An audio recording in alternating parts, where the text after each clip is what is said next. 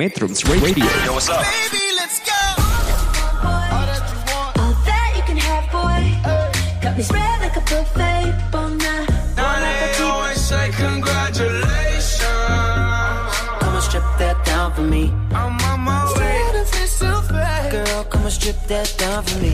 Yeah, yeah, yeah, Metrums yeah. Radio, media terintegrasi kaum muda. Assalamualaikum warahmatullahi wabarakatuh. Metrum Radio Media terintegrasi kaum muda dalam jelajah komunitas. Selamat siang.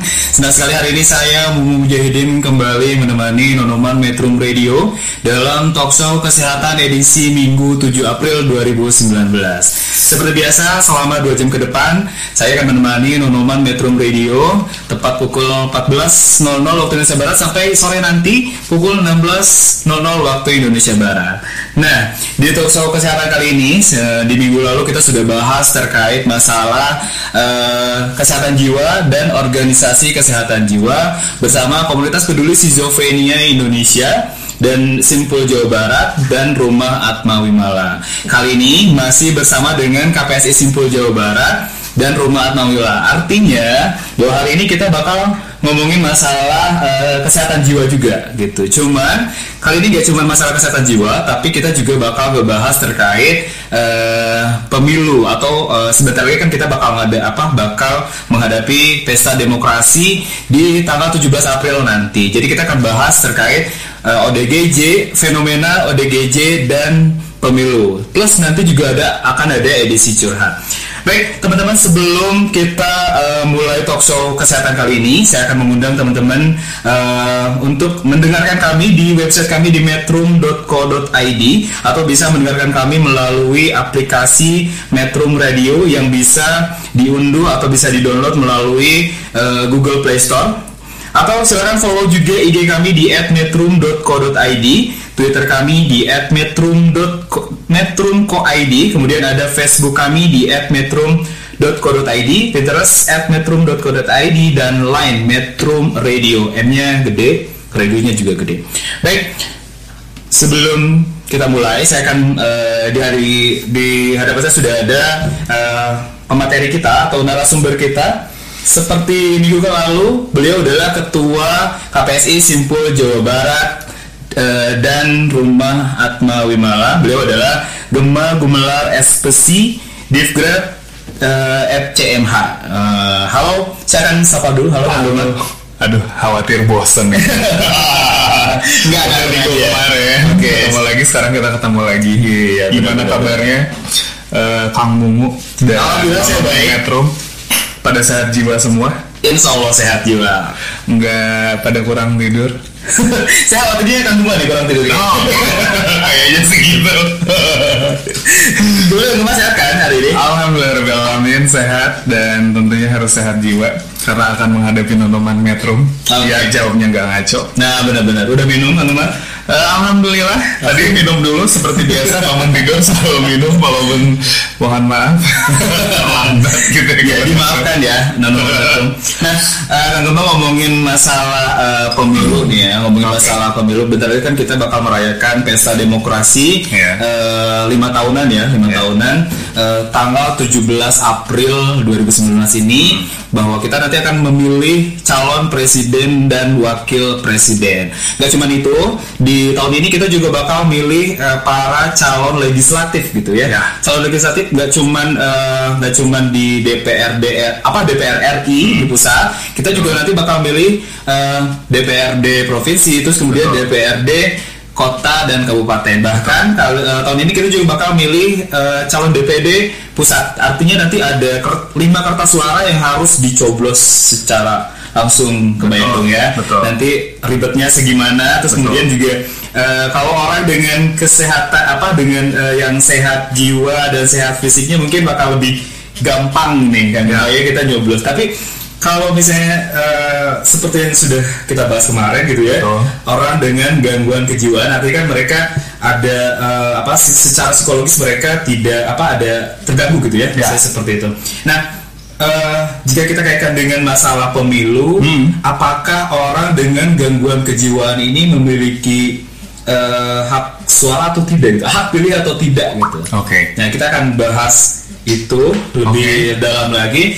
Sebelumnya saya juga akan mengundang eh, para nonoman metrum atau para metronom di WhatsApp kami 0856 2121 029. Saya ulang, saya akan mengundang teman-teman untuk eh, silakan bertanya atau eh, terkait masalah kesehatan jiwa ini dan eh, pemilu apakah mereka punya hak suara atau tidak? Bagaimana apakah ada permasalahan eh, permasalahan di di lingkungannya seperti apa? Apakah mereka masih didiskreditkan atau seperti apa? Saya akan mengundang teman-teman untuk silakan ajukan pertanyaan kepada kami di 0856 Baik teman-teman, langsung saja mungkin ya. Eh, seperti yang sudah kita eh, Menarik ya bahas, bahasannya. bahas di awal, eh, apakah orang dengan gangguan jiwa ini memiliki hak su hak pilih atau tidak di pemilu serentak 2019 ini? Oke, langsung to the point ya. Apakah punya hak untuk memilih atau hak suara dalam ODGJ?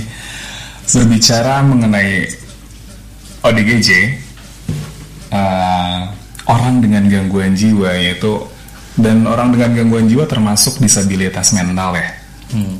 Dan disabilitas mental pun sudah kalau kita berbicara soal hukum itu sudah tercantum pertama ODGJ sudah tercantum dalam Undang-Undang Nomor 18 tahun 2014. Kebetulan di sini saya memegang eh, himbauan dari Perhimpunan Dokter Spesialis Kedokteran Jiwa atau PDSKJI Pusat yang di mana ini himbauan untuk eh, ODGJ atau orang dengan gangguan jiwa dalam pemilihan umum tahun 2019 gitu ya.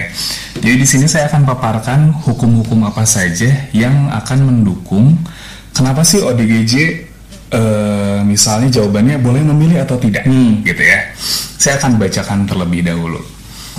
Kalau di sini eh, kesempatan untuk orang yang memiliki dengan eh, yang memiliki atau mengalami gangguan jiwa memiliki hak yang sama sebetulnya. Oke. Seperti warga negara yang lain. Memiliki hak sama Betul. dengan warga seperti warga negara yang lain. Ya. Itu simpelnya. Hmm. Itu buat menjawab yang pertama. Oke, artinya bahwa mereka eh, harusnya memiliki hak pilih. Ya. Seperti itu. Mereka diberikan kewenangan dan kebebasan untuk memilih Hmm. Oke. dalam pengambilan keputusan. Saya bilang tadi warga negara lain, berarti Oke. bukan hanya di Indonesia saja. Oke. Bahkan di negara-negara lain pun yang namanya hak suara, hak memilih sudah diberikan kepada ODGJ. Tadi berbicara mengenai Undang-Undang Nomor 18 Tahun 2014. Berbicara mengenai Undang-Undang tentang disabilitas Nomor 8 Tahun 2016 itu mengenai eh, disabilitas, termasuk di dalamnya adalah disabilitas mental. Disabilitas itu banyak, ada disabilitas fisik, ada disabilitas sensoris, ada mental dan intelektual. Dan mental, gangguan jiwa termasuk ke dalamnya. Oke. Dan mereka dilindungi, dilindungi secara hak asasi manusia, gitu. Orang dengan gangguan jiwa memiliki hak asasi manusia yang sama semenjak dari lahir, gitu ya, seperti orang pada umumnya. Jadi nggak ada bedanya, gitu ya. Kenapa sih tadi dikatakan kok boleh ya memilih? Nah, pertama, berbicara mengenai ini, kalau kamu mau tahu, nah Iya. ini kamu mau tahu nggak nih? Kesempatan bagi ODGJ di Indonesia untuk menggunakan hak suaranya telah berlangsung sejak tahun 1955. Wah, artinya udah lama sekali bahwa ternyata orang dengan gangguan kejiwaan ini punya hak pilih. ya? Betul, dari tahun 1955 sebenarnya sudah mereka punya kesempatan. Makanya sekarang ketika ditanyakan apakah boleh, lah kok malah baru muncul. Bahkan kemarin sempat ada isunya eh, di kondisi pemilu ini eh, ODGJ menjadi suatu perbincangan yang Oke. hangat, bahkan menjadi bahan bercandaan. Oke siap. Baik, eh, sebelum kita lanjutkan, memang kita break dulu karena em, Biar bikin penasaran. biar bikin penasaran. Tetap bersama kami, eh, tetap bersama saya Muhammad Mujahidin dan juga Kang Gema di Metro Radio, media terintegrasi kaum muda dalam jelajah komunitas. Metrums Radio.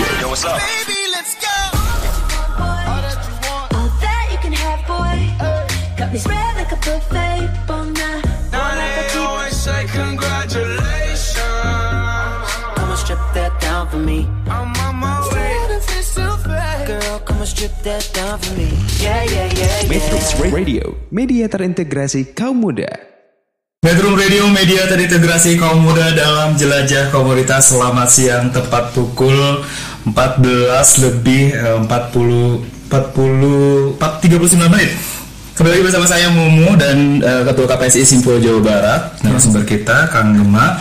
Eh, jika tadi kita sudah ngebahas sedikit nih Kang Gema terkait eh, apa namanya bahwa ODGJ eh, berhak atau misalnya mereka punya juga hak pilih. Tadi kan Bapak sudah bahas terkait undang-undang yang mendukung bahwa ODGJ juga memiliki hak pilih. Ya. Seperti itu. Mungkin bisa dilanjutkan Kang Gema bagaimana undang-undang apa saja sih yang mendukung bahwa eh, para ODGJ ini berhak eh, memilih di pemilu nanti 2019. Oke. Ketika kamu menanyakan apakah ODGJ berhak memilih atau tidak, jawabannya adalah ya, gitu ya. ODGJ memiliki hak pilih yang sama dengan warga negara lainnya, Oke. gitu ya. Berbicara mengenai kapasitas memilih pimpinan, begitu ya. Kalau berbicara mengenai hak pilih, gitu ya. Hak pilih itu adalah kapasitas spesifik untuk memahami tujuan pemilu. Kapasitasnya spesifik untuk tujuan pemilu atau pilkada alasan partisipasi dan pemilihan calon.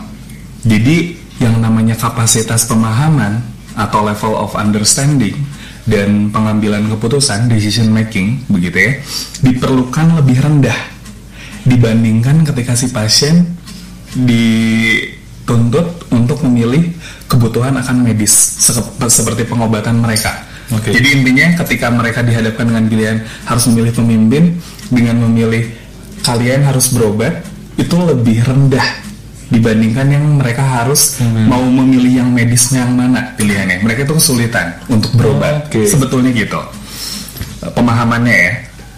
Lalu untuk dapat memilih seorang individu hanya perlu mampu menyediakan in- informasi yang paling sederhana terkait registrasi. Karena kan kalau di KPU hanya butuh nama, usia, alamat, status kewarganegaraan Oke. gitu ya. Hanya ODGJ berat. Nah, yang gangguannya bersifat akut itu yang masih agak sulit. Oke, ya kemarin kita kan sudah bahas jenis-jenis eh, apa, jenis-jenis OD- ODGJ. Betul. Jadi ada yang ringan, terus kemudian juga ada yang berat. Ini Betul. berat ini kan kemarin ya setahu saya minggu lalu kita sudah bahas ada eh, depresi atau Ya. stres, terus kemudian ada eh, apa skizofrenia dan Betul. juga ada bipolar. Nah, Ya. mungkin dari eh, tiga jenis ini atau orang dengan eh, dengan orang gangguan jiwa ini dengan apa? Dengan penyakit itu berarti tidak boleh dong? Atau maksudnya tidak bisa memilih atau seperti apa? Boleh, boleh. Tapi kalau kondisi akut, kondisi akutnya yang seperti apa Mas Mumu? Oke. Ngamuk, tiba-tiba di. KPU ngamuk, gaduh gelisah lah, ya itu sulit juga. Oke. Mereka juga udah nggak bisa milih. Nah, itu digaris bawahi. Oke. Jadi sebetulnya apakah boleh yang boleh? Sangat boleh semua jenis gangguan jiwa. Oke, semua jenis gangguan jiwa Betul. boleh berarti ringan Betul. atau misalnya yang kondisinya juga butuh pengobatan juga eh, yang tadi ya tiga Betul. jenis itu berarti boleh juga. Boleh. Asalkan jangan yang akut tadi. Betul, Oke. jangan yang akut. Dan tadi berangkatnya dari pemahaman bahwa level of understanding dan decision making pengambilan keputusan antara mereka disuruh memilih pimpinan dan untuk Pengobatan. memilih pengobatan eh, atau apa pilihan medis Oke. Lebih rendah yang memilih pimpinan. Oke, Gitu. maksudnya jadi justru mereka lebih lebih Kesul- eh, lebih kesulitan untuk memilih Pengobatan. pengobatan yang mana sih pilihan yang mana dibandingkan justru kalau memilih lebih memimpin pimpinan. apa memilih pemimpinan itu mereka lebih gampang. Betul, Oke, gitu siap, ya. Nah, berbicara mengenai tadi kalau secara hukumnya apa aja? Oke. Tadi kan saya bilang dari tahun 1955 si- itu sudah ber- eh, berlangsung ya. Nah, Hmm. di sini kesempatan tersebut diperkuat dengan regulasi yang berlaku di Indonesia. Di antaranya adalah satu, Undang-Undang Dasar Republik Indonesia tahun 1945 pasal 28D ayat 1. Lalu ada Undang-Undang Nomor 39 tahun 99 tentang Hak Asasi Manusia bab 9 pasal 43 ayat 1 dan 2.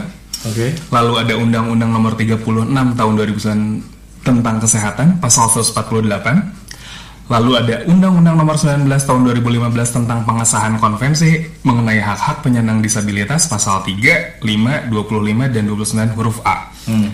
Banyak berarti kan ya? Oke. Lalu lanjutannya ada Undang-Undang Nomor 18 tahun 2014 tentang kesehatan jiwa pasal 2 poin H. Lalu ada putusan Mahkamah Konstitusi nomor 135 garis miring PUU strip 13 garis miring 2015 yang menyatakan bahwa Undang-Undang Nomor 8 Tahun 2015 tentang perubahan atas Undang-Undang Nomor 1 Tahun 2015 tentang penetapan peraturan pemerintah pengganti Undang-Undang Nomor 1 Tahun 2014 tentang pemilihan gubernur, bupati dan wali kota menjadi undang-undang menyalahi Undang-Undang Dasar tahun 1945. Selanjutnya ada Undang-Undang Nomor 8 Tahun 2016 tentang penyandang disabilitas pasal 4 ayat 1C, pasal 9 13 poin A pasal 75 ayat 1 dan 2. Selanjutnya ada Undang-Undang Nomor 7 Tahun 2017 tentang Pemilihan Umum pasal 5, 198, 199 dan 200. Banyak sekali ya? Betul. Dan ini terakhir peraturan Komisi Pemilihan Umum Republik Indonesia Nomor 37 Tahun 2018 tentang perubahan atas peraturan Komisi Pemilihan Umum Nomor 11 Tahun 2018 tentang penyusunan daftar pemilih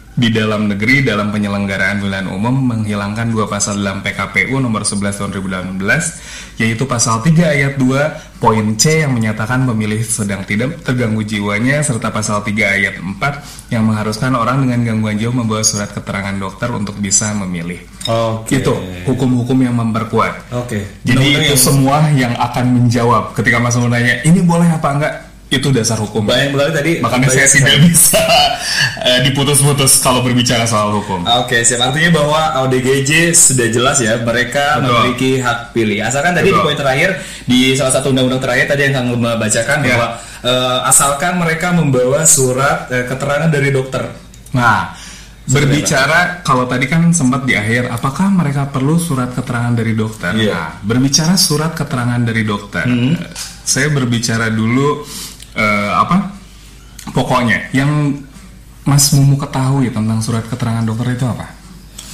Surat keterangan sehat Ah. atau Biasanya buat menunjukkan bahwa orang itu sehat atau Oke. tidak. Hmm. Nah, berbicara mengenai misalnya ODGJ harus membuat surat keterangan kesehatan jiwa, Hmm. otomatis semua manusia, Hmm. termasuk Kang Mumu yang merasa sehat, juga harus membawa surat keterangan sehat jiwa. Oh, gitu. Jadi tidak adil kalau istilahnya ODGJ saja yang harus membawa. Hmm. Kenapa?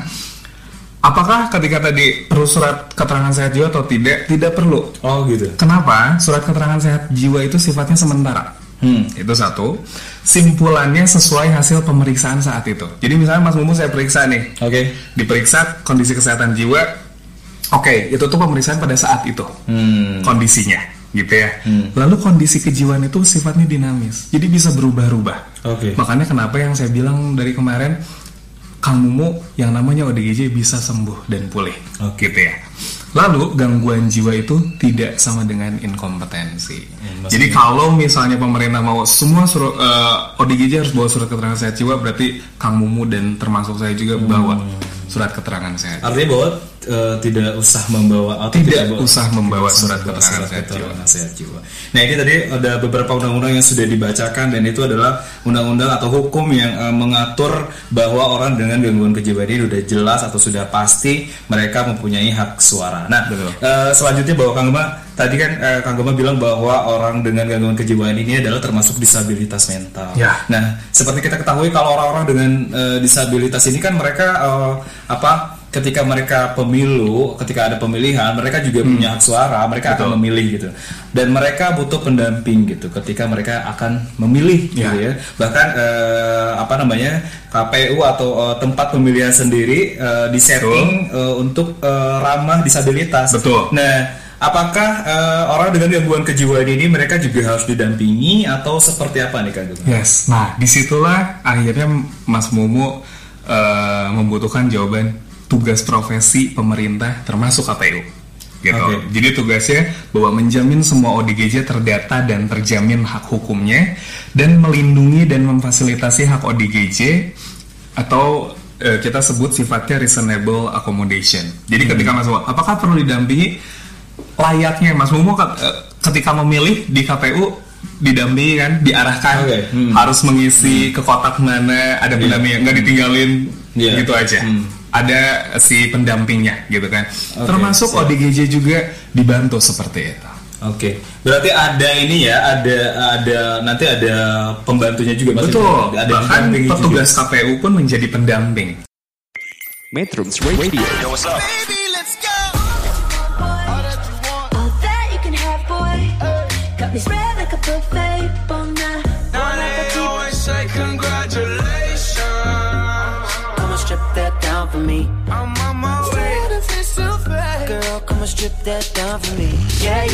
Metrum Radio, media terintegrasi kaum muda. Metrum Radio Media terintegrasi kaum muda dalam jelajah komunitas. Selamat siang menjelang sore para nonoman Metrum. Uh, seperti yang kita sudah bahas tadi kita eh, bakal ngomong eh, apa lagi ngomongin atau lagi bahas terkait masalah kesehatan jiwa dan juga pemilu. Nah eh, sebelum kita lanjut teman-teman atau nonoman Metrum Radio para metronom bisa mendengarkan lip- apa mendengarkan siaran kami di web kami di metrum.co.id atau melalui aplikasi Metrum Radio yang bisa diunduh melalui Google Play Store.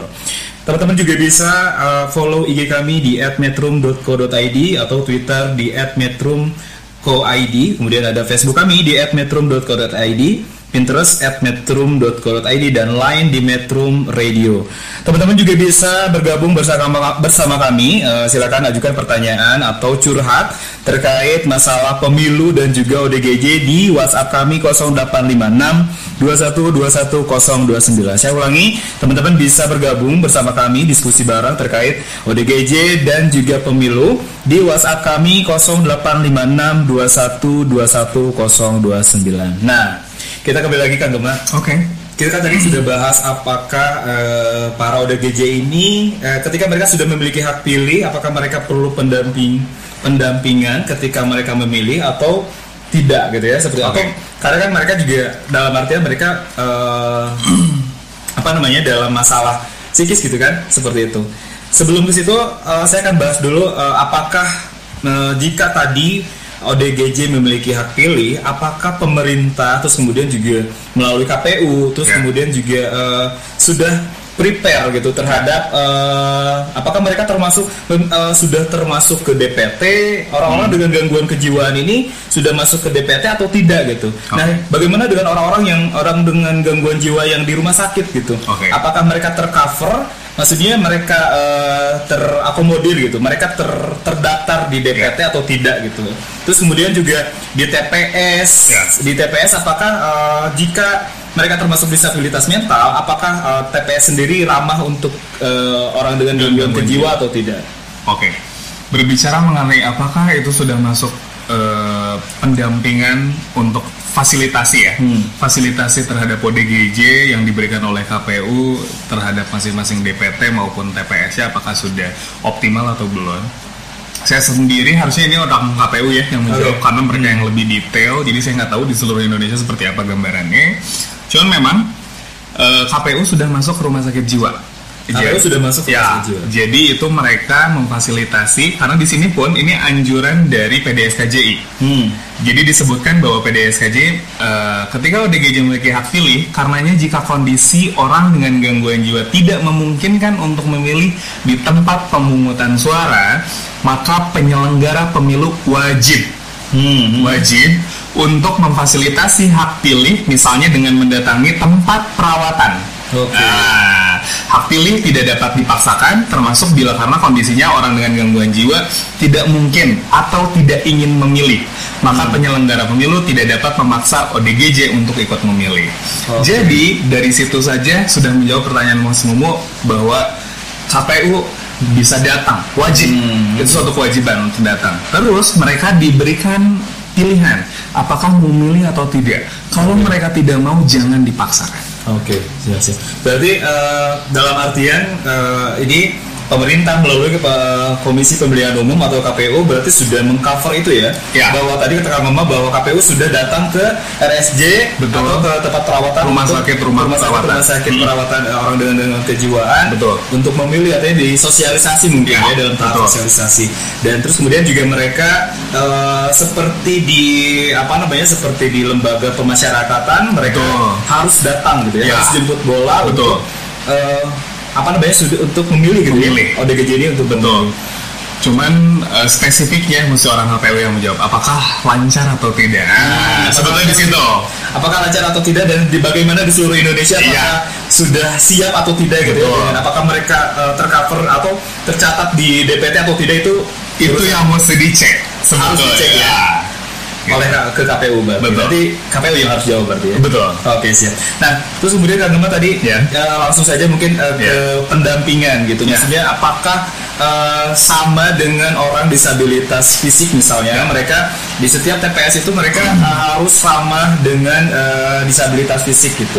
Artinya tidak menyulitkan gitu. Nah apakah ada ada ada khusus gitu untuk eh, TPT khusus apa DPT khusus eh DPT sorry TPS khusus gitu untuk Ya. para ODGJ gitu. Oke, sebetulnya tidak harus ada TPS khusus, misalnya dibedakan gitu ya dari masyarakat umum, karena ODGJ ini kan lebih banyak mengganggunya eh, di fungsi berpikir, Oke. perasaan dan perilaku. Beda dengan yang disabilitas fisik, misal disabilitas fisik yang eh, lumpuh, nggak bisa jalan, akhirnya kan bagaimana dia bisa difasilitasi mencapai untuk bisa memilih intinya gitu. Tapi kalau orang dengan gangguan jiwa kalau memang tidak ada disabilitas fisik ya, hanya disabilitas mental saja, dia cukup diberikan arahan. Sebetulnya seperti layaknya kamu Mu, kalau memilih kan didampingin sama orang KPU di mana tempat eh, memilih, di, di mana tempat nyoblosnya, pilihannya ada berapa, terus em, masukin jari ke dalam titiknya. Di mana jadi dan mereka harus detail gitu jadi eh, bagi saya untuk digabung dengan masyarakat umum itu tidak masalah dan tidak perlu khawatir ketika orang berbicara aduh eh, pak khawatir misalnya mereka ngamuk atau kambuh atau mereka tiba-tiba disetir atau mereka tiba-tiba Dimanfaatkan. dimanfaatkan layaknya orang pada umumnya masyarakat umum aja masih bisa disetir ya? Hmm. masih bisa dimobilisir untuk akhirnya mereka ayo pilih ini Oke. bisa jadi kita pribadi aja bisa disetir misalnya salah satu keluarga Kang Mumu ikut parpol apa ayo pilih ini. Hmm. tidak hanya ODGJ semua orang gitu. Jadi kesempatan peluangnya sama. Tidak hanya ODGJ tapi peluang bagi masyarakat umum untuk melakukan distir atau melakukan pengerusakan di lokasi itu semua pun bisa Oke. Terus kemudian kan eh, mereka dalam kehidupan sehari-hari mereka me- apa eh, didampingi atau ada istilahnya caregiver gitu ya, Ya. dari pihak keluarga. Apakah caregiver dari eh, ODGJ ini mereka perlu nggak sih mendampingi para ODGJ ketika mereka memilih datang ke TPS untuk mencoblos gitu? Ya, perlu juga. Sebaiknya perlu, tapi sekiranya misalnya ODGJ-nya mau berangkat sendiri, ya tidak apa-apa. Itu sudah pilihannya. Oke. Tapi misalnya caregiver yang ingin mendampingi, silahkan. Tetapi, sekali lagi, karena eh, yang namanya memilih adalah bersifat luber dan jurdil, otomatis eh, keluarga sebagai pendamping eh, hanya mendampingi seperlunya saja, agar sifat dari luber atau jurdilnya ini jadi hilang. Oke, siap. Artinya bahwa caregiver juga perlu, tapi ya itu tadi ya. Kalau misalnya dibalik lagi kembali ke ODGJ sendiri. Betul. Kalau misalnya mereka memang eh, apa namanya siap sendiri, Ya. atau mereka apa namanya tidak perlu dipendamping ya. Ya. Artinya mereka Silakan silakan saja. saja gitu. Nah, kemudian dengan eh, apakah artinya bahwa eh, setiap TPS atau setiap pemil pa- panitia itu mereka Hmm. Ya. juga harus dikasih edukasi berarti terkait bahwa orang dengan gangguan kejiwaan juga bisa memilih. Ini baik lagi sebenarnya ini adalah eh, jawaban yang harus diberikan oleh KPU sih. Betul. sebenarnya. Aturan sudah wajib, secara aturan sudah wajib. Sudah wajib. Apalagi itu dari tahun 1955. Jadi harusnya orang KPU nggak ada yang nanya lagi, eh ODGJ boleh atau enggak? Harusnya mereka sudah melakukan, misalnya tadi yang saya bilang, mereka eh, di KPU di lapangan sebagai profesi di bidang KPU-nya, mereka mendampingi mana yang ODGJ, TPS kan sudah tahu ya di situ. Ini yang harus didampingi, ini yang harus secara detail diberikan informasi. Jadi tidak ada lagi KPU yang bisa, aduh ini ODGJ bermasalah atau tidak, tidak harusnya mereka sudah dapat sosialisasi semua.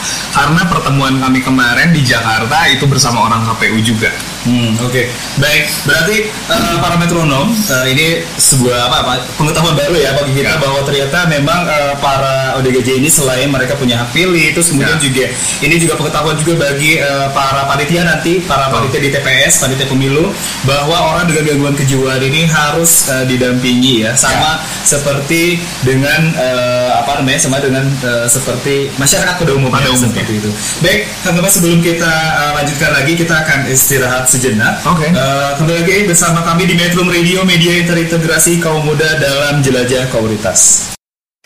Metro Radio.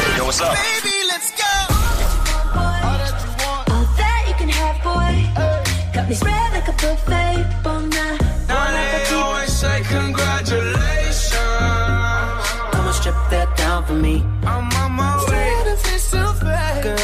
Yeah, yeah, yeah, yeah. Metrums Radio, media terintegrasi kaum muda. Metro Radio Media terintegrasi kaum muda dalam jelajah komunitas selama sore tepat pukul 15 lebih 15 menit.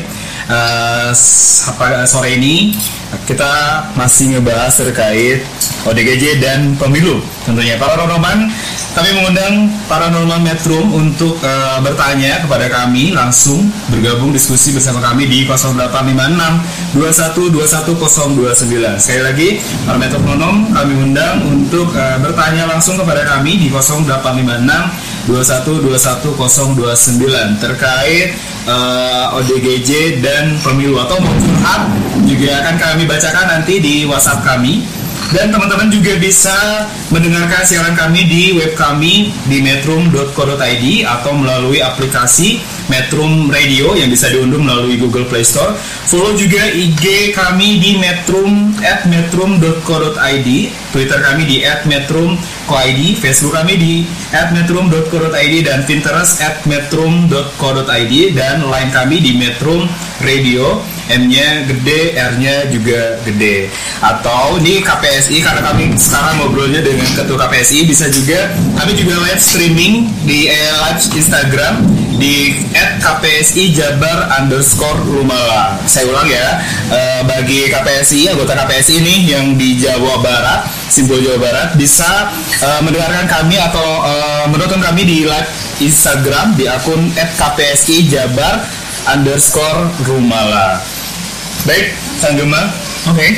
Jika tadi kita sudah bahas terkait apa namanya eh, tap apa TPS, terus kemudian juga pemerintah ya KPU, apakah mereka sudah Fasilitasi. mengakomo- eh, apakah mereka sudah mengakomodir atau belum terkait eh, hak pilih bagi ODGJ atau belum? Nah, Kang Gema, ini kan di apa di ruang publik atau masih di di masyarakat ini masih kencang sekali atau masih ma- eh, stigma terhadap orang dengan gangguan kejiwa ini kan Betul. sangat kencang ya maksudnya eh, stigma negatif terhadap orang gangguan jiwa artinya bahwa mereka eh, orang-orang tuh sangat awam gitu terhadap eh, orang dengan gangguan kejiwaan ini. Nah, Betul. kemarin juga saya lihat di apa di media sosial ada beberapa partai politik nih. Wah, partai, itu. Partai politik yang menggunakan Betul. apa namanya yang menyudutkan ya bisa bisa bisa dibilang yang eh, sangat tidak etis.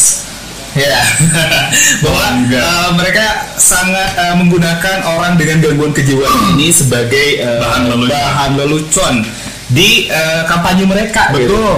Nah ini KPSI sendiri melihat ini seperti apa gitu? Apakah ini termasuk eh, pelanggaran nih ya bagi para partai politik atau tidak? Ini seperti Ya. apa nih Kang Gama? Mungkin bisa dijelaskan. Oke. Kemarin sedang sangat panas, bahkan saya pun sangat panas sekali. Oke. Karena ketika seseorang atau sekelompok orang sudah yang namanya membuli atau merusak harkat martabat ODGJ, wah, Ya. di situ biasanya emosi amarah saya udah mulai memuncak. Oke. Nah, Apa yang sudah mulai naik bintang? Oke. Be- berbicara soal itu, kebetulan saya tergabung di Aliansi Kesehatan Jiwa se-Indonesia, yang di mana di situ merupakan gabungan dari organisasi-organisasi eh, di bidang kesehatan jiwa, yang akhirnya kami bersatu punya kekuatan eh, tersendiri, gitu ya, yang berbasis hukum. Kemarin itu sangat rame, bahkan si ODGJ menjadi objek lelucon untuk kampanye mereka. Padahal kampanyenya itu yang tidak ada berkaitan, gitu Oke. ya.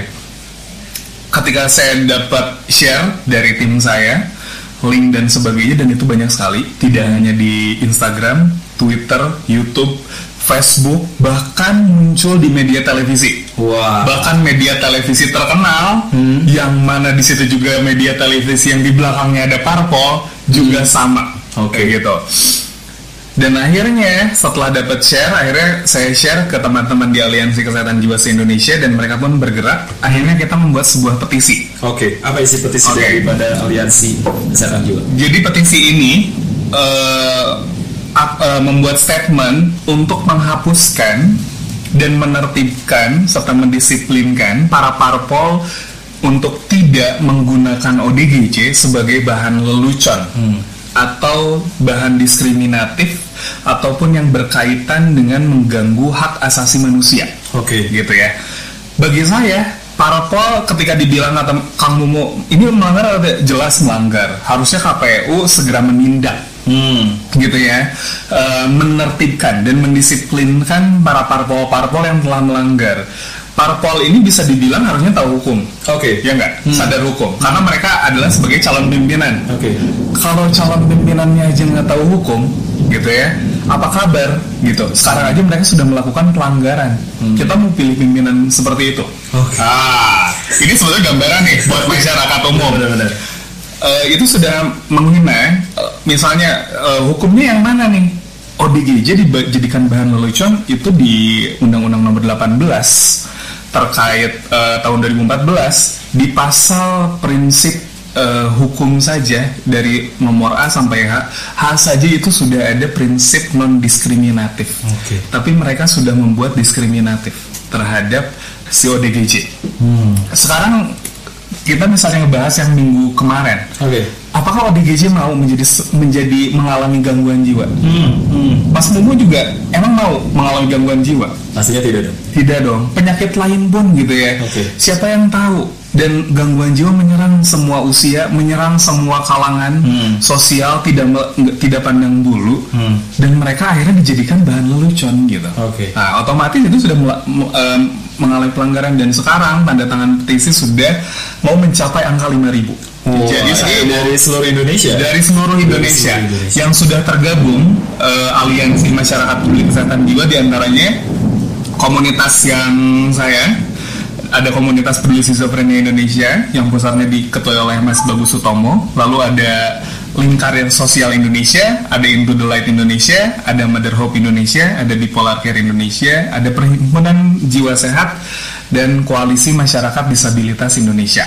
Nah, Kang Mbak ini eh, dari awal ini kan eh, masa kampanye sudah dilakukan di ujung hari ya. Betul. Dan juga kita sudah memasuki masa kampanye terbuka. Nah Betul. ini eh, partai berapa banyak partai politik yang maksudnya yang diakomodir ya, maksudnya kasus-kasus yang serupa gitu ya, yang yang mengga- apa yang menggunakan eh, ODGJ sebagai lelucon di kampanyenya mereka ini berapa atau banyak gak sih kasus-kasus seperti itu gitu?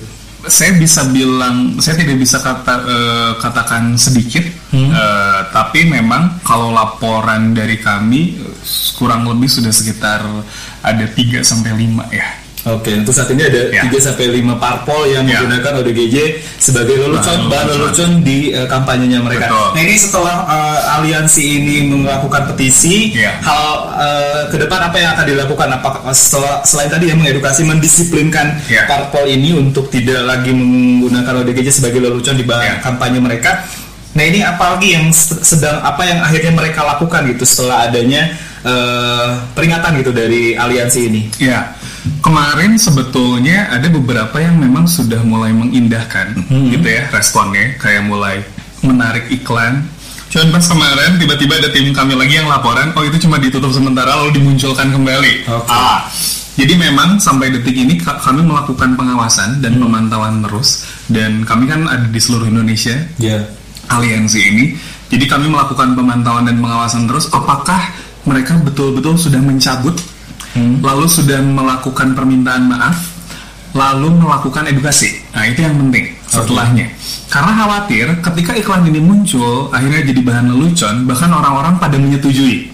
Menyetujui dan akhirnya bagi saya melihat eh, ketika komentar-komentar netizen itu di eh, apa media sosial itu sangat bahagia sekali gitu. Bahkan dia bilang lucu. Saya khawatir akhirnya itu masuk ke mindset mereka dan akhirnya itu yang membuat stigma lagi. Jadi harapan saya memang itu ada harus pernyataan khusus dari parpol tersebut permintaan maaf mencabut dan akhirnya bagi saya harus meminta maafnya ke seluruh ODGJ di seluruh Indonesia ya gitu ya. Tapi sahabat, sampai saat ini belum ada. belum ada. Belum ada. belum ada gitu sampai detik Oke, baik eh, para pendengar metronom, kami undang lagi eh, sebelum kita break, kami mengundang masya, eh, mengundang para metronom untuk eh, bertanya langsung, curhat langsung bersama kami tentang kasus-kasus atau hasil-hasil temuan fenomena ODGJ dan pemilu ini di WhatsApp kami 0856 2121 029. Metrums Radio. All that you can have, Got me spread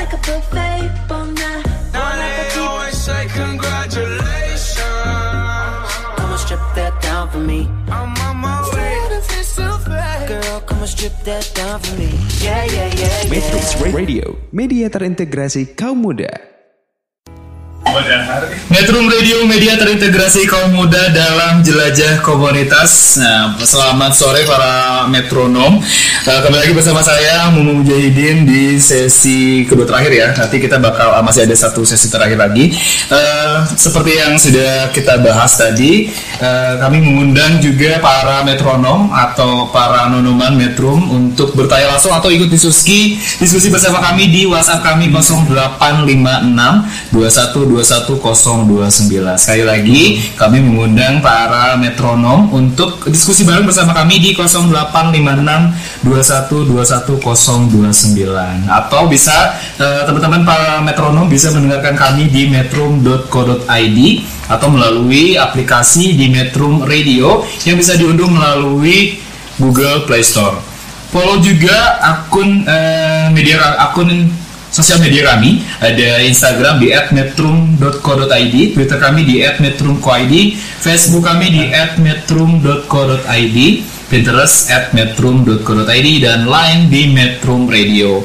Dan teman-teman KPSI juga bisa eh, mendengarkan kami atau simak live stream eh, live Instagram kami di @kpsi Jabar underscore Lumala. Sekali lagi, teman-teman KPSI bisa eh, menyaksikan live Instagram kami di @kpsi Jabar underscore Lumala. Nah, Kak Gembang kita kan tadi sudah bahas panjang terkait eh, pemilu dan juga ODGJ. Nah ini Kak Gembang eh, kembali lagi ke stigma di masyarakat. Ini masih banyak sekali orang yang belum paham eh, apa namanya jenis-jenis atau jenis-jenis ODGJ ini Ya. tadi kan ODGJ yang kita lihat di apa di kampanyenya Parpol Ya. kemarin itu kan mereka sangat menyoroti orang dengan gangguan kejiwa psikotik nih ya Ya. yang menggelandang di Betul. eh, apa di jalan-jalan gitu ya salah satunya ya karena saya melihatnya ada salah satu parpol yang menggunakan eh, atau mungkin mendiskreditkan menjadikan lelucon orang dengan gangguan jiwa itu yang psikotik. Betul. gitu. Nah ini baik lagi nih kan stigma gitu di masyarakat. Orang dengan psikotik ini eh, seperti apa gitu? Mereka artinya mereka susah untuk mereka kan tidak bisa memilih gitu nanti. Seperti apa di, di pemilu? Seperti tadi saya jelaskan di awal ke Kang Mumu bahwa salah satunya ada kan yang memang dia kondisinya akut. Nah, kalau tadi yang saya lihat ya, kalau dari yang iklannya Parpol dia tuh langsung menyoroti yang menggelandang. Nah, itu kan sifatnya akut. oke Sedangkan kondisi akut kan memang kesulitan ya. hmm. Eh, istilahnya berinteraksi ketika kita tanya pun responnya nggak sesuai lah apakah akhirnya itu yang akan kita diwajibkan untuk memilih ya tentunya tidak Oke. gitu karena itu kondisinya masih kondisi akut gitu tapi eh, kemarin yang set- di minggu kemarin saya sempat jelaskan bahwa yang termasuk gangguan jiwa berat itu adalah rata-rata sifatnya kronis. Hmm. kayak jenis yang schizophrenia, bipolar. Maksudnya kronis adalah panjang rentang waktunya. Oke. bahkan ada yang sampai seumur hidup. Nah misalnya apakah yang seumur hidup ini dia tidak boleh memilih bukan berarti begitu. Karena masyarakat tuh taunya bahwa gejala gangguan kejiwaan tuh oh pada saat ngamuk oh yang ini kalau yang menggelandang saja bisa diobati dulu, mereka nanti bisa kembali kok ngobrol dan komunikasi. Tapi bisa jadi ada gejala lain yang menyertai. Tapi minimal kalau dikasih obat, dia bisa mengendalikan gejala. Ketika sudah mereka mengendalikan gejala atau kita sebut pulih, di situlah mereka bisa memilih. Gitu loh. Oke, terus kemudian kan eh, permasalahannya adalah eh, mereka menggunakan itu tadi para parpol ini mereka menggunakan orang dengan gangguan kejiwaan yang akut ya. Ya. Artinya, jadi bisa jadi mungkin maaf dalam tanda kutip mereka merasa ini udah benar gitu ya maksudnya Ya. apa yang mereka lakukan ya toh mereka emang nggak bisa memilih gitu Ya. tapi di captionnya yang saya lihat di beberapa media sosial mereka tetap menggunakan istilah sorry ya misalnya Ya. mereka tetap menggunakan istilah gila gitu Ya, nah ini betul. gimana nih kang Gembang? Makanya ketika mereka mengatakan ini orang gila, bahkan di iklannya saja disebutkan bahwa orang gila eh, hati-hati eh, salah satu iklannya saya sebutin nggak apa ya maksudnya eh, Ya, asal jangan menyebut statementnya. partai ya. partai politik ya Eh, hati-hati eh, istri anda diculik oleh orang gila itu kan sangat tidak eh, apa sangat di- sangat diskriminatif dan tidak etis sekali kenapa yang namanya istri diculik tuh sama siapa pun bisa Oke. gitu kan Hmm. bahkan banyak pelakor istilahnya kalau kita mau mengumumkan gitu kan Oke, oke, oke. akhirnya itu kan eh, mendiskriminasi atau mendiskreditkan si ODGJ bahwa mereka tuh pasti berbuat negatif dan tidak selalu begitu. Kebetulan saja mereka belum belum bertemu dengan ODGJ yang sudah pulih gitu. Yang dikatakan schizofrenia dia seumur hidup. Tapi termasuk dia gangguan jiwa berat. Tapi ketika dia sudah mengkonsumsi obat dan bisa dikendalikan perilakunya mereka masih boleh memilih kok. Dan mereka bisa tetap berjalan kok berpikir ketika mereka minum obat gitu loh dan orang-orang awam karena mereka belum tahu. Akhirnya banyak salah kaprah dari situ.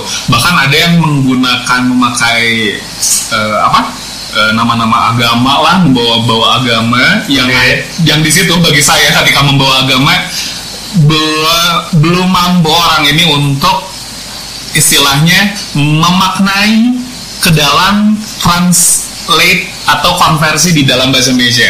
Jadi secara bahasa Arabnya misalnya eh, artinya ini, tapi di Indonesia harus kayak nggak begitu. Misalnya artinya di Indonesia itu gila kok gitu. Tapi sebetulnya mereka belum paham ketika mentranslate mana bahasa yang disesuaikan oleh negaranya. Gitu. Nah, ketika eh, apa namanya ketika iklan ini atau eh, kampanye dalam berbentuk iklan dengan mendiskreditkan eh, ODGJ se- eh, bagaimana apa pengaruh terhadap masyarakat gitu ya? Maksudnya bagaimana pengaruhnya terhadap masyarakat gitu? Apakah eh, terkait eh, dengan gangguan orang dengan gangguan kejiwaan ini gitu? Sampai ini harus di stop gitu. Ini harus dihentikan gitu. Dan mereka para para parpol ini harus diedukasi gitu harus didisiplinkan. Nah ini berapa seberapa berpengaruh dan bagaimana pengaruhnya terhadap masyarakat? Oke. mungkin bisa dijelaskan lagi. Berbicara mengenai dampak ini tentunya sangat memberikan dampak besar gitu ya, dampak negatif tentunya.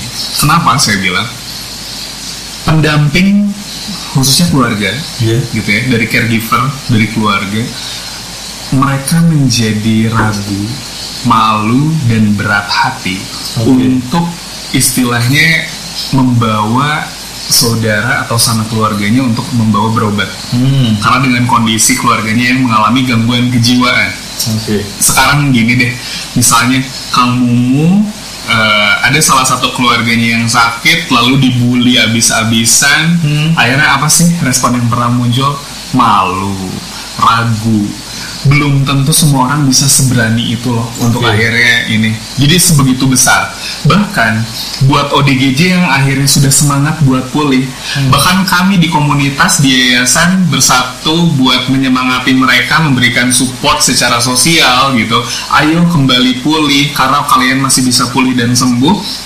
Akhirnya ODGJ yang mendengarkan hal ini kembali bisa jadi menjadi kambuh kembali Oke. jadi relapse kembali. Hmm. karena tahu bahwa sebegitu disudutkannya mereka karena mereka tuh punya penyakit yang kayak begini. Makanya saya bilang tidak jauh berbeda ODGJ itu seperti eh, istilahnya napi yang baru keluar dari penjara. Oke. Sedangkan napi yang keluar dari penjara karena kriminalitasnya sedangkan ODGJ karena penyakit tapi eh, dijauhkannya tuh sama gitu. Dan itu tentunya nggak mau dong. Siapa sih yang mau Mas Mumu buat dijauhkan gitu ya Jadi mereka apa eh, mendapatkan kayak mendapatkan hukuman sosial ya padahal seharusnya Betul. mereka tidak mendapatkan hukuman Tidak. sosial gitu tidak itu malah jadi pelanggaran hak Oke. asasi manusia Oke siap Bang terakhir mungkin nanti di sesi terakhir ada eh, sesi eh, curhat mungkin dari para pendengar Oke. Jadi setelah yang satu ini kita akan kembali lagi di Netrum Radio Media Terintegrasi Kaum Muda dalam Jelajah Komunitas Metrums Radio Baby, let's go.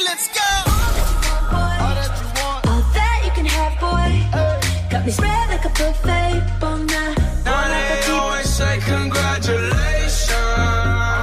Come and strip that down for me. I'm on my way. Girl, come and strip that down for me. Yeah, yeah, yeah, Metrums yeah. Radio Media terintegrasi kaum muda Ada sesi curhat dari para pendengar atau dari para metronom di mana pun berada. Ini ada ada dua eh, dua pertanyaan atau dua curhatan nih Kang Gema dari sahabat kita atau metronom di 0857 95766 sekian sekian. Em, akibat daripada eh, apa namanya sti- eh, dia mendapatkan stigma negatif atau misalnya eh, ODGJ ini mendapatkan stigma setelah adanya iklan atau eh, apa namanya promosi dari partai politik atau kampanye kemarin ini dia curhatnya terkait ini gimana eh, apa namanya ODGJ ini yang menstigma dirinya sorry itu saya maaf maksudnya eh, dia menstigma dirinya sendiri dengan istilah gila gitu Oke. akibat dari eh, kampanye salah satu parpol Oke. seperti itu nah ini gimana nih kang Gepang?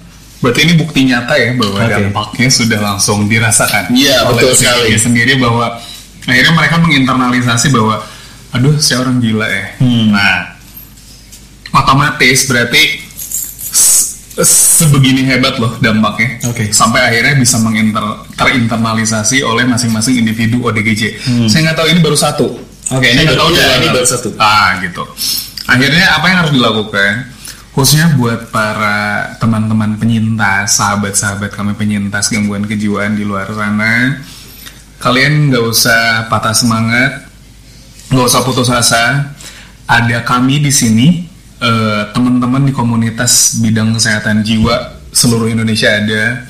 Kalian tidak merasa sendiri Oke. dan kalian bukan orang gila. Yang jelas di Indonesia bahkan dihukum di undang-undang saja tidak mengenal mengenal istilah eh, orang gila, tapi mengenalnya adalah orang dengan gangguan jiwa. Oke. Bahkan eh, kalian itu adalah pejuang-pejuang hebat. Eh, teman-teman penyintas gangguan kejiwaan maknai secara positif sebetulnya ketika Tuhan memberikan suatu penyakit pasti ada makna di balik itu semua. Kalian yang lebih kuat, kalian harus segera datang ke pelayanan kesehatan khususnya pelayanan kesehatan jiwa. Ada kami di situ, mau yang dari Jakarta, Bandung, yang di Sumatera, Kalimantan semua ada. Gitu. Jadi kalian nggak sendiri, eh, cari pertolongan, cari teman. eh, banyak juga eh, orang-orang yang membutuhkan seperti kalian. Beruntung bagi orang-orang yang tinggal di perkotaan karena fasilitas itu eh, mengakomodir semua dan fasilitasnya komplit gitu. Oke. Dan yang pasti mungkin eh, stop eh, diskriminasi ya, stop, Stop stigma, stop diskriminasi terhadap orang-orang dengan gangguan jiwa. Dan bagi partai politik juga harus Wajib, wajib Eh, partai politik wajib sekali karena kalian yang sudah istilahnya membuat iklan akhirnya sekarang memberikan dampak negatif dan akhirnya menghancurkan bagi saya. Oke. Kebayang harga diri seseorang, harkat martabatnya. ODGJ pun memiliki harkat martabat sama layaknya manusia pada umumnya eh, ketika dari lahir memiliki hak yang sama, hak asasi manusia begitu. Oke, siap. Udah ya ini eh, sesi eh, apa curhatan yang pertama udah dibahas tadi udah dijawab oleh Kang Gema dan ini curhatan terakhir dari 082216666 sekian sekian ini dari Bandung. Ini gimana membawa orang dengan gangguan kejiwaan ke TPS gitu. Sementara dia sendiri eh, sangat takut untuk menghadapi atau berhadapan dengan orang banyak gitu. Sementara kan di TPS katanya eh, banyak eh, banyak orang terus kemudian juga eh, rame. Nah, sementara ODGJ ini sangat sulit untuk dibawa ke ke tempat-tempat rame gitu seperti itu. Nah, ini seperti apa nih Kang Gema untuk eh, curhat yang seperti ini? Oke. Eh, tips buat eh, tadi khususnya yang pendamping ya, Hmm. yang di TPS-nya, tolong untuk para panitia di TPS setempat dampingi semua bagi saya, semua orang mau itu yang sudah eh, apa baik itu yang usia boleh memilih sampai yang bahkan yang lansia pun kan harus didampingi ya Ya. gitu. Semua orang pun kan tidak tahu di situ tempatnya di sebelah mana. Eh, berikan layanan yang sangat sesuai untuk semuanya sama, termasuk buat ODGJ. Dan eh, khususnya buat ODGJ yang memang mereka kesulitan di kondisi keramaian, tolong bantu bahwa kalian semua akan membantu. Jangan bully, jangan menstigma, jangan menghina, mengejek, tapi bantu mereka, jaga mereka, dampingi mereka, berikan informasi sedetail mungkin apa yang harus dilakukan sampai akhirnya mereka dicap tinta dan akhirnya mereka memilih tanpa harus disetir atau dimobilisir untuk memilih siapa.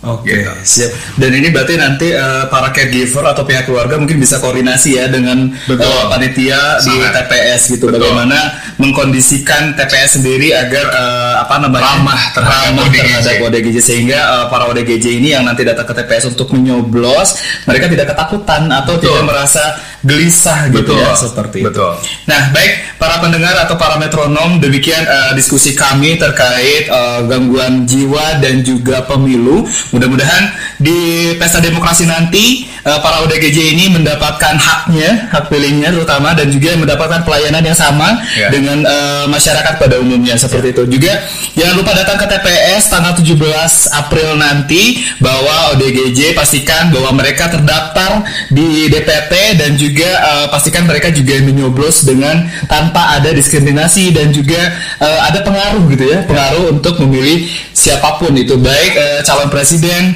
dan wakilnya maupun para eh, calon legislatif DPR RI DPR provinsi DPRD provinsi maupun eh, kota kabupaten dan DPD nanti terakhir mungkin eh, Kang Gemas statement terakhir terkait ODGJ dan pemilu ini silakan Eh, statement terakhir yang jelas untuk ODGJ dan pemilu, ODGJ berhak memilih eh, siapa pimpinannya. Eh, tidak perlu membawa surat keterangan kesehatan jiwa. Mereka sudah dilindungi oleh eh, regulasi dan perundang-undangan yang ada di Indonesia. Bahkan kami sebagai profesional kesehatan jiwa, termasuk eh, Perhimpunan Dokter Spesialis Kedokteran Jiwa pun sudah memberikan statement eh, berupa perlindungan dan himbauan kepada seluruh masyarakat, bahkan panitia TPS di seluruh Indonesia untuk memberikan fasilitasi mengakomodir seluruh ODGJ untuk bisa memilih sesuai kapasitasnya masing-masing. Oke. Terima kasih banyak. Baik, terima kasih Kang Gema atas kehadirannya di Metro Radio. Oke. Eh, kami ini eh, informasi terakhir mungkin di minggu depan di talkshow kesehatan kami akan membawakan eh, tema isu-isu bunuh diri. Nah, ini adalah tema-tema yang sangat menarik sekali karena sedang happening di kalangan eh, Remaja. ka- remaja seperti itu. Terus Kaum kemudian muda. juga ini ada acara dari KPSI dan eh, Rumala, Rumah Atma Wimala Foundation mengenai eh, parenting ya, tiga hari parenting workshop dan bincang intelektual. Ketika kualitas dan karakter manusia ditentukan di periode lima tahun pertama kehidupan. Nah ini untuk lengkapnya silahkan follow eh, IG KPSI di @kpsi Jabar underscore Rumala. Untuk bertanya-tanya apa sih eh, bagaimana eh, cara mengikuti workshop ini. Baik demikian para eh, metronom. Eh, usai sudah pertemuan kita atau bincang-bincang kita hari ini eh, semoga apa yang kita sampaikan di hari ini bermanfaat buat semuanya terutama untuk para ODGJ dan juga para eh, pemerintah dari khususnya KPU sendiri tentang eh, bagaimana menyikapi atau bagaimana mengakomodir para ODGJ ini. Amin. Sekian dan terima kasih. Wabillahi taufiq wal hidayah. Wassalamualaikum warahmatullahi wabarakatuh. Metrums Radio All that you can have, boy. Got me spread